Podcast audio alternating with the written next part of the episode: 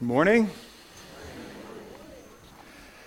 If you have a Bible, you can turn to Matthew 3. If you don't have a Bible, it's printed in your order of worship. You can follow along there.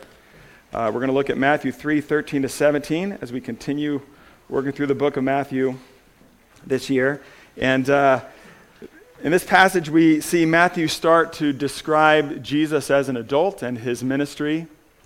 And um, basically by describing his encounter with John the Baptist. And uh, as Jesus often does, he, and, and as he does throughout the rest of his ministry, he surprises everybody by how he uh, proceeds here. Um, so listen to God's word as I read from Matthew 3 13 to 17. Just to remind you, last week we looked at, uh, at John the Baptist, how he was really kind of hyping everybody up for the coming of Jesus. You know, was saying, I baptize with water, but somebody's coming who is way more powerful than I am. He's going to baptize with the Holy Spirit, he's going to baptize with fire. So people were prepared to see this one who is going to be so incredibly powerful and mighty and great. Listen to God's word as I read. Then Jesus came from Galilee to the Jordan to John to be baptized by him. John would have prevented him, saying, I need to be baptized by you, and do you come to me? But Jesus answered him, Let it be so now for thus it is fitting for us to fulfill all righteousness. Then he consented. And when Jesus was baptized, immediately he went up from the water, and behold, the heavens were opened to him, and he saw the Spirit of God descending like a dove and coming to rest on him. And behold, a voice from heaven said, This is my beloved Son, with whom I am well pleased. Let's pray. Father, we pray that you would help us this morning as we look at your word. We pray that you would open our eyes, you open our hearts. We pray that your spirit would descend upon each and every one of us, that we might see Jesus more clearly, and that we might understand ourselves more clearly in light of who he is and what he has done. And we pray this all in Jesus' name. Amen. Well, righteousness seems to be a very big deal to Matthew. Um, if you read through all the, all the Gospels, you have Matthew and then you have Mark, Luke, and John. Matthew refers to righteous or righteousness 18 times, he uses that word, whereas the other three Gospels all combined use it 12 times. So righteousness seems to be a big deal to Matthew. In just the next couple chapters, you're going to hear Matthew quote, quote Jesus, where Jesus says, you know, unless your righteousness is greater than that of the, of the Pharisees or the teachers of the law, you will never enter the kingdom of heaven. And later on in the Sermon on the Mount, Jesus also says, you know, seek first the kingdom of God and his righteousness, and all these things will be given to you. Matthew is constantly talking about righteousness in a way that the other gospel writers aren't. And we hear that word, we see that word in the Bible, and we hear that word maybe spoken in church, but I'm not sure how many of us really understand what righteousness is. What is righteousness? What is it that we're supposed to be seeking? What is it that we need?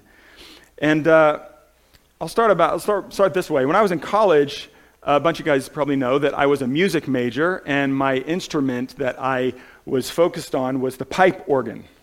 So I took pipe organ lessons. I practiced the pipe organ like four, five, six hours a day for two to three years when I was in college. And I would basically, you know, just work on three, four songs throughout the entire semester. And then, then at the end of the semester, it would be extremely stressful because I'd have a final exam for the pipe organ, which meant I would, I would go to this huge church downtown in the, the, the town where I went to school. And I would sit at this big, you know, this, this pipe organ that has these, you know, different levels of keyboards and the, and the pedals and everything. And I would sit there with my back to the, to the, the rest of the church. And the, all these pews, they would be empty except for my professor and two other experts, two other pipe organ experts. And they would sit there with a pen and a piece of paper or a notebook, and they would just be listening intently for every single little mistake that I made or failure that I had. Just, and I would, I would just sit up there, just like my hands would be quivering as I got ready to play. And it was just so, so stressful to be sitting there judged by these people. Um, or I, I, don't know how many of you guys like the Olympics, but the Olympics are coming up, right, in the next couple weeks, the Winter Olympics. And uh, in the Olympics, you know, sometimes medals are decided by who is the fastest or who can jump the furthest or whatever. But, but a lot of times, medals are decided. Who wins is decided by judges. People judge people, whether it's in like figure skating or ice dancing or you know, different kind of skiing events or snowboarding. You know, when they do the half pipe, they, they get judged on how their form is, you know, if they fulfill requirements or if they make mistakes. So they're being judged. And, you know, as I watch these things and I listen to the announcers, I, I start to, you know, mimic all the things they're saying. You know, like, oh, they, that guy really under rotated that thing. That's going to cost him a lot, you know. Or, you know, it wasn't his pinky supposed to be extended more when he did that 1160? I'm not sure. But I don't really have any clue what I'm talking about, you know. Um, only the judges really know what they're doing, and I have no clue how they get the scores. But, I mean, that's, that's kind of gives us a sense of what righteousness is about. Righteousness has to do with judgment, it has to do with being judged, it has to do with fulfilling requirements, it has to do with avoiding mistakes. Righteousness has to do with all of those things as, as, as we live our lives as human beings. That's what righteousness is. To, to be righteous is to have God evaluate your life, and, and to be perfectly righteous is to have God give you a perfect score for your actions, for your words, for the things that you say to people, for the things that you say about people when they're not around, for your attitude. Having a perfect score for your attitude or even your emotions, the way you respond to things. That is what righteousness is. It's to have God evaluate your life and give you a perfect score. And as you read here this passage, one of the things, one of the things this passage is definitely about is about righteousness. Right? Jesus says when, when he interacts with John, what does he say to John? He says, Let it be, for, be so now, for thus it is fitting for us to fulfill all righteousness. If anything else, this passage teaches us some things about righteousness. And so, what I want to do this morning is just look at a few things that this passage teaches us about righteousness, about what Jesus teaches us about righteousness. Um, and the first thing I think we learn as we look at Jesus is we learn about the priority of righteousness in his life and the priority of righteousness for us. So, as I mentioned, John has just mentioned the coming of the one who would baptize with the Holy Spirit and with fire. He's mentioned this, this the coming of the one, the, the, the one who is great, the one who would come and save the people from their sins. We learned earlier in Matthew, in Matthew 2, right, when the angel shows up to, to, to Joseph, he says, This child is going to save his people from their sins. So we know that the one who is coming, the one who is about to come on the scene, Jesus, is the one who is going to, he has this mission to save people, to pour out his power upon people, to rescue people. So he has this incredible mission, right? And if it was me, this shows you how unique Jesus is. If it was me and I was aware of this mission that I had to accomplish, to save the world, to demonstrate the power of God, what I would want to do is try to, try to promote myself as much as possible, try to get as, as much attention for myself as much as possible so I could have the greatest impact. How can I have the greatest impact on the most people here?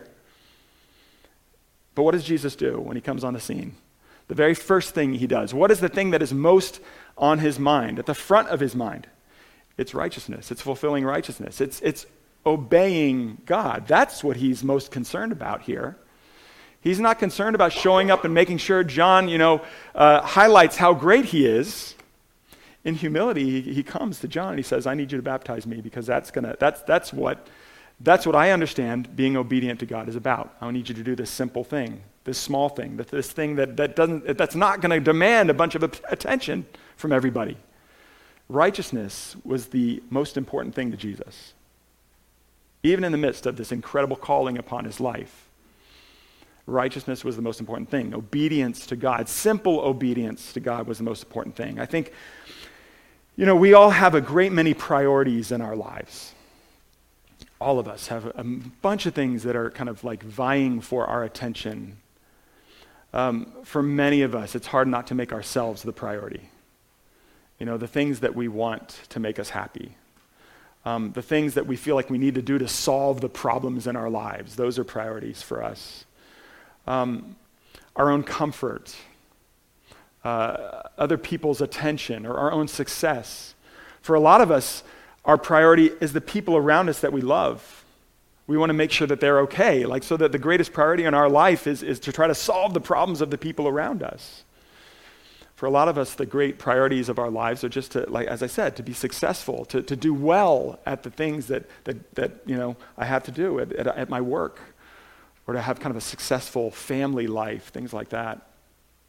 But I think what one small thing that this passage shows us about how the first thing on Jesus' mind, the greatest priority for him, is to simply obey God in a very simple thing. Shows us that the greatest priority for each and every one of us should be at any moment how can I obey you, God? How can I seek righteousness in this moment? How can I obey you in the way that I'm, I'm, I'm treating the people around me? How can I seek righteousness and obey you in the things that are coming out of my mouth? Um, internally, you know, the stuff that nobody else sees is going on inside of me. I, I doubt that many of us think about what righteousness looks like inside of, my, inside of us. Our attitude, you know, our desires, our hopes and dreams. You know, our lives are full of a million little moments. And I think one of the things this points us to is that uh, we, we need to seek in all of those little moments how can I seek righteousness? In just simple, small ways that maybe nobody else is even going to notice. Right? So that's the first thing I think we learn about the priority of righteousness, that it's, that it's the, the thing that, that God calls us to pursue. Um, what strikes me most, though, in this passage, the thing that stands out to me most, is the reward of righteousness. The reward, the reward of righteousness. As Jesus is baptized, something's, something's happened in response to Jesus' pursuit of righteousness, right?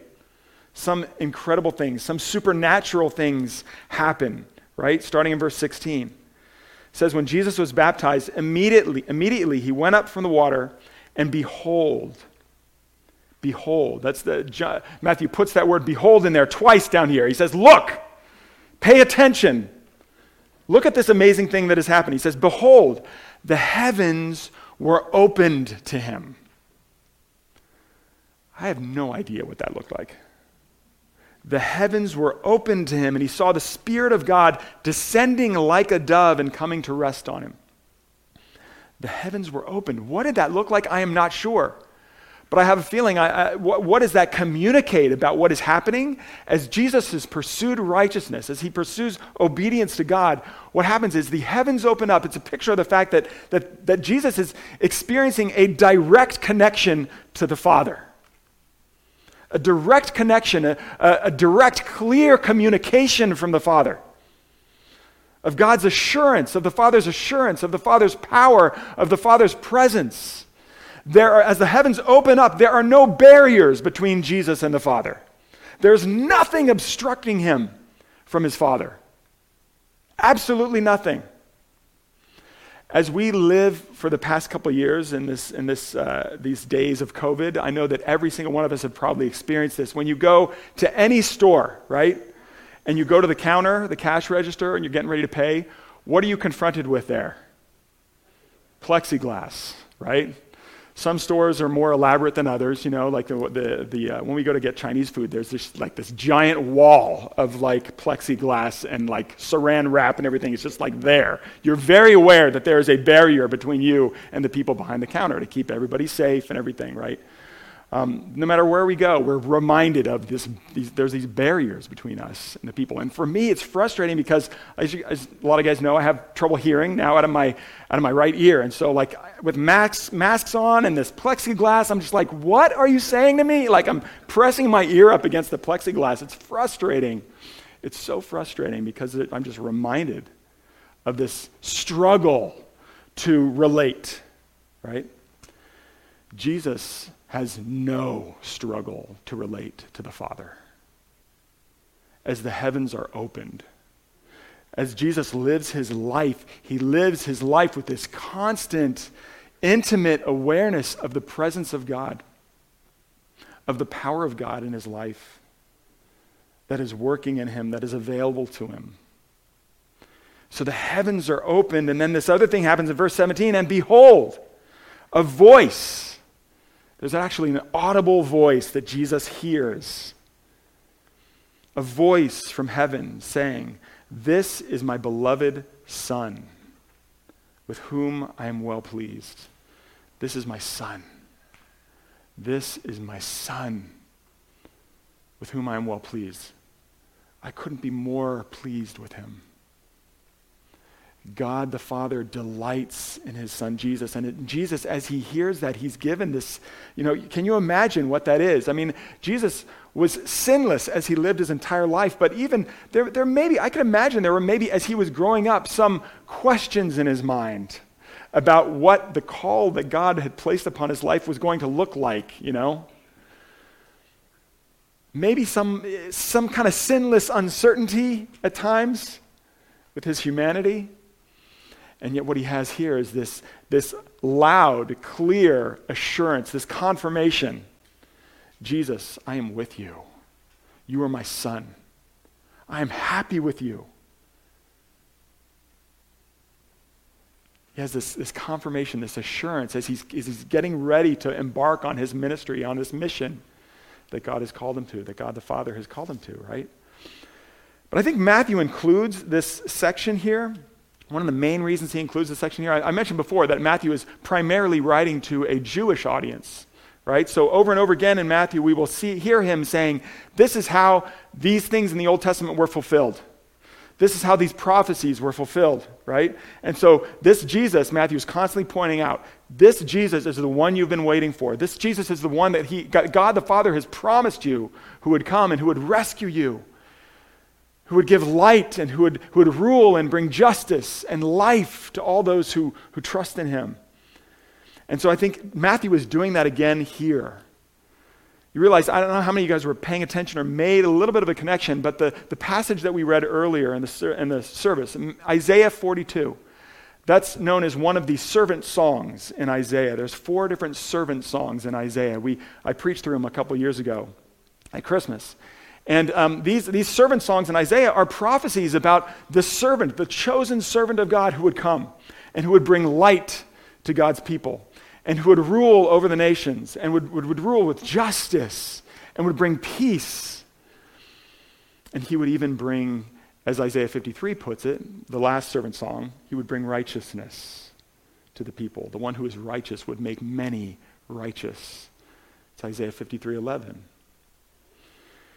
And so at the very beginning of Isaiah 42, it talks about here's my chosen servant, the one in whom I delight, right? The one on whom my spirit rests, right? And that is what we see here. God saying, This is my son, the one in whom I delight. I'm well pleased in, in him, and the Spirit is descending upon him like a dove. This, in the, in the mind of a Jewish person reading this who knows the Old Testament well, they would be like, That sounds a lot like Isaiah 42. That's who God was talking about. That's who Isaiah was talking about. This is who Isaiah is talking about. But as I, as I said, you can imagine what this would have also done for Jesus to give him confidence as he moved forward in his ministry, knowing that God was with him, that God delighted in him. He would, he would have moved forward feeling like he could do no wrong.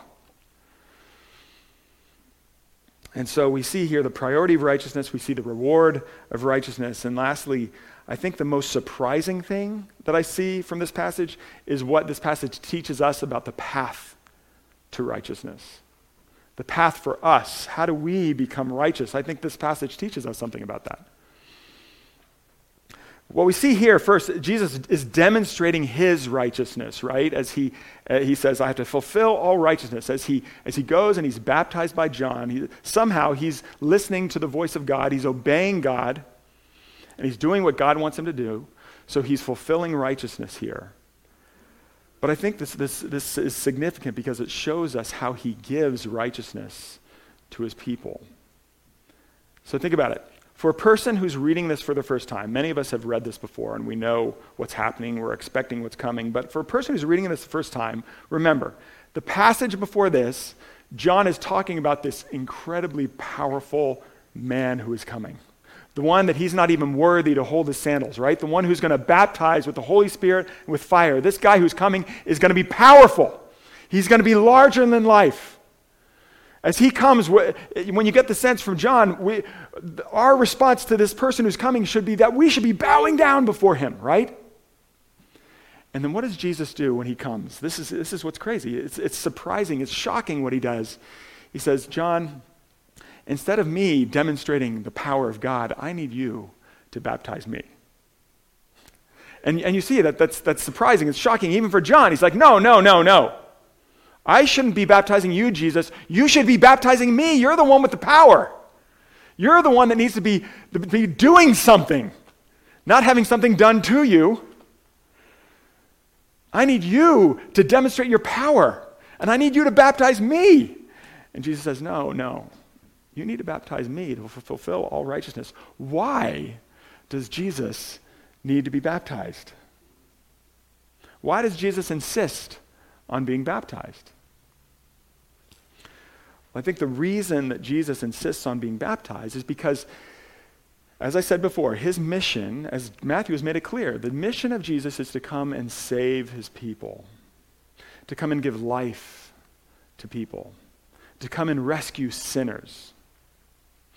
The way that Jesus is going to do this is not by an overt demonstration of power and force, but instead by humbly identifying himself with the sinners he's come to save. And that is what he does when he's baptized. He, he shouldn't have to be baptized because this baptism of John is a baptism that, that represents repentance of the people who are being baptized, right? Jesus doesn't need to repent. He's never sinned. He has nothing to repent of, right? And yet he voluntarily is baptized in order to identify himself with the people he's going to save. I mean, that is how he's going to save us, not with a demonstration of force and power, not, not by doing something, but, but by allowing something to be done to him. Ultimately, that is what happens at the end of his earthly life when he is killed on a cross. That is how he saves us, by allowing something to be done to him. And the way that he saves us is by, is by not just identifying with us, but by doing all the things that we are incapable of doing. He fulfills righteousness for us. The reason he's baptized is so, so that he can become a, a, an appropriate and perfect substitute for us. You realize that, that not only does Jesus save us by dying on the cross to pay for our sins, but he saves us by living a life of perfect obedience and righteousness. That's what he, he, he, he offers to give us. Not just forgiveness for our sin, but he offers to give us credit for his righteousness to be a substitute for us, to trade places with us. That is the path to righteousness for us. It's not to just say, Jesus, I need you to just pour out your power upon me to change my life. It's to, to allow Jesus to come near me, to identify with me, and to die in my place. To live in my place and to die in my place. If we will receive Jesus as our substitute, then not only do we, do, do we have righteousness, that's the only way we can get righteousness. You realize that. Because none of us can get righteousness on our own. As I mentioned before, to be righteous, to be perfectly righteous, is to have God look at every aspect of your life and to give you a perfect score. Is anybody ready to try to try to do that this morning? The only way we can receive righteousness is by being given it from someone who has done it for us, who has earned it for us. And so, if we receive Jesus as our substitute, as the one who has lived the perfect life that we can't live, and the one who has died the, li- the, the death that we deserve, then we not only receive the righteousness of God, but we also receive the reward for that righteousness. We receive the reward for that righteousness the reward that I was just talking about, the reward that, that we see here. This incredible moment when the heavens are opened and Jesus has this direct connection to God with no barriers. That is what he offers each and every one of us. To the, the opportunity to live life under an open heaven. And we're going to struggle to really understand what that means. But that's the calling of a Christian. That's, that's, that's, that's the, the, the journey of the Christian life, is to learn what that means to live life, all the day in and day out stuff that I deal with, the struggles, the challenges, to live life knowing that heaven has been opened by Jesus and that God is directly available to me. To know that his love is available to me. To know that his presence is available to me. To know that his power is available to me. No matter what I'm facing or dealing with. We get to learn to, to learn to live life with an open heaven, under an open heaven. We get to learn to live life hearing God say, You are my beloved son. With you I'm well pleased. You are my beloved daughter, with whom I'm well pleased. I'm delighted in you. I couldn't be more happy. I couldn't be more satisfied with you. Every morning when you wake up, to remember that God is excited to live this day with you to go to bed every night, no matter how much you've messed up, no matter how hard that day has been, to know that, that God looks at you and says, I couldn't be happier. I couldn't be happier. To have no barriers between us and Him, no barriers of sin, no barriers of shame, no barriers of guilt, no barriers of, of unworthiness. Jesus makes us worthy, He makes us righteous. We simply need to receive it. That is it. When you are certain of, of the fact that heaven has been opened, when you are certain of God's assurance, his, his delight in you, what does that do for you? That enables you to live your life with a radical confidence. A radical confidence no matter what anybody says about you, no matter how much you mess up, no matter how horribly you handle something, you're able to live life with a radical confidence that God delights in you, that God is with you no matter what. When you face things that are overwhelming, and you're like, I don't know how we're going to deal with this. I don't know how I'm going to get through this. It enables you to live with a radical confidence, knowing that the God of all creation is with you He's with you.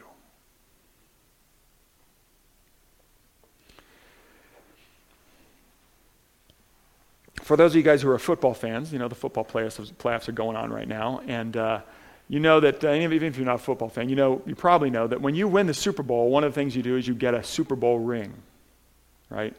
And if, that, if you've seen the Super Bowl rings, they're they're like extra, you know, they're they're like out of control, big, massive with all of these diamonds on them and everything like that. They're like, I know football players are big guys, but even so, those rings on those guys look massive, right?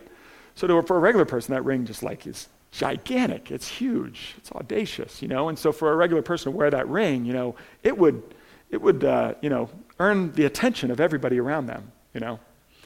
Um, to wear a Super Bowl ring, people recognize it as a Super Bowl ring really easily. And so when you're wearing a Super Bowl ring, I imagine, I've never worn one, but I imagine it, it enables you to, to like kind of live your life with a certain amount of confidence, a certain amount of swagger, if you will. Um, well, a couple of years ago at uh, soccer camp, I, I, don't know how many of you were there for it. Uh, probably a few of you were there for it. I might have mentioned this story before, but uh, at our soccer camp that we do, uh, we had the chaplain for the New York Giants come um, and speak. And this is a guy who was the chaplain for the Giants. He would pray with a lot of the players and build relationships with them and, and just, you know, just serve them and care for them. He was, he was a chaplain for the team when the, when the Giants won the, the Super Bowl bunch of years ago. And so the amazing thing is, is as he's talking about how he got to, you know, interact with the players and, and uh, all the things that he used to do, um, and he talked about the, the Giants winning the Super Bowl, he like reaches in his pocket and he pulls out a Super Bowl ring. And everybody's like, wow. I mean, you could like, you know, you don't, you can see a Super Bowl ring from pretty far away. You know, everybody recognizes it. That's a Super Bowl ring. And the cool thing is that, that he owns a Super Bowl ring. He can wear a Super Bowl ring. The chaplain never once stepped foot on the field. A lot of people could say he does not deserve a Super Bowl ring. He didn't get hit by anybody. He didn't catch a touchdown pass. You know, he didn't block anybody. He didn't, you know, he didn't kick a ball. He didn't even stand on the sideline with pads on. And yet, he won one. He can wear one. And, and it's because the players on the field won it for him. In a sense, the players on the field won uh, football righteousness, in a sense, and gave it to him. And so he can wear that ring and, and, and kind of walk with a certain confidence. You know, I'm a Super Bowl champion. And that's the question for us, you know. Um, are, we go- are we going to put on the ring that Jesus has won for us and wear it and live with that kind of confidence as we face the stuff that we face in our lives? Are we going to put on that ring and live with that kind of confidence, knowing that God, living in light of God's delight, will we put on the ring and receive the righteousness of Jesus? That's the question for us. Let's pray.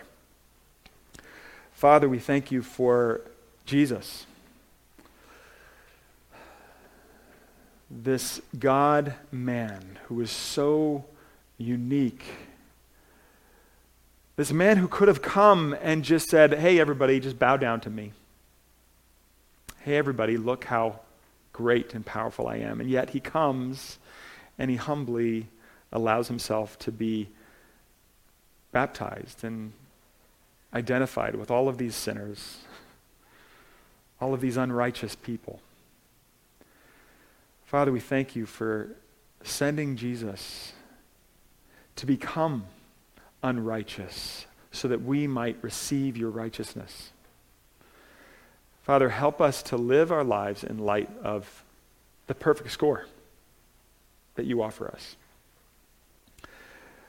And Father, we pray that that would change us, that that would change us in radical ways. Father, we pray, it's so hard to understand what this really means, but we pray that you would even today begin to teach each of us what it means to live under a heaven that has been opened to live in light of a spirit who is real. Father, we pray that you would truly overwhelm us with your presence. We pray this all in Jesus' name. Amen.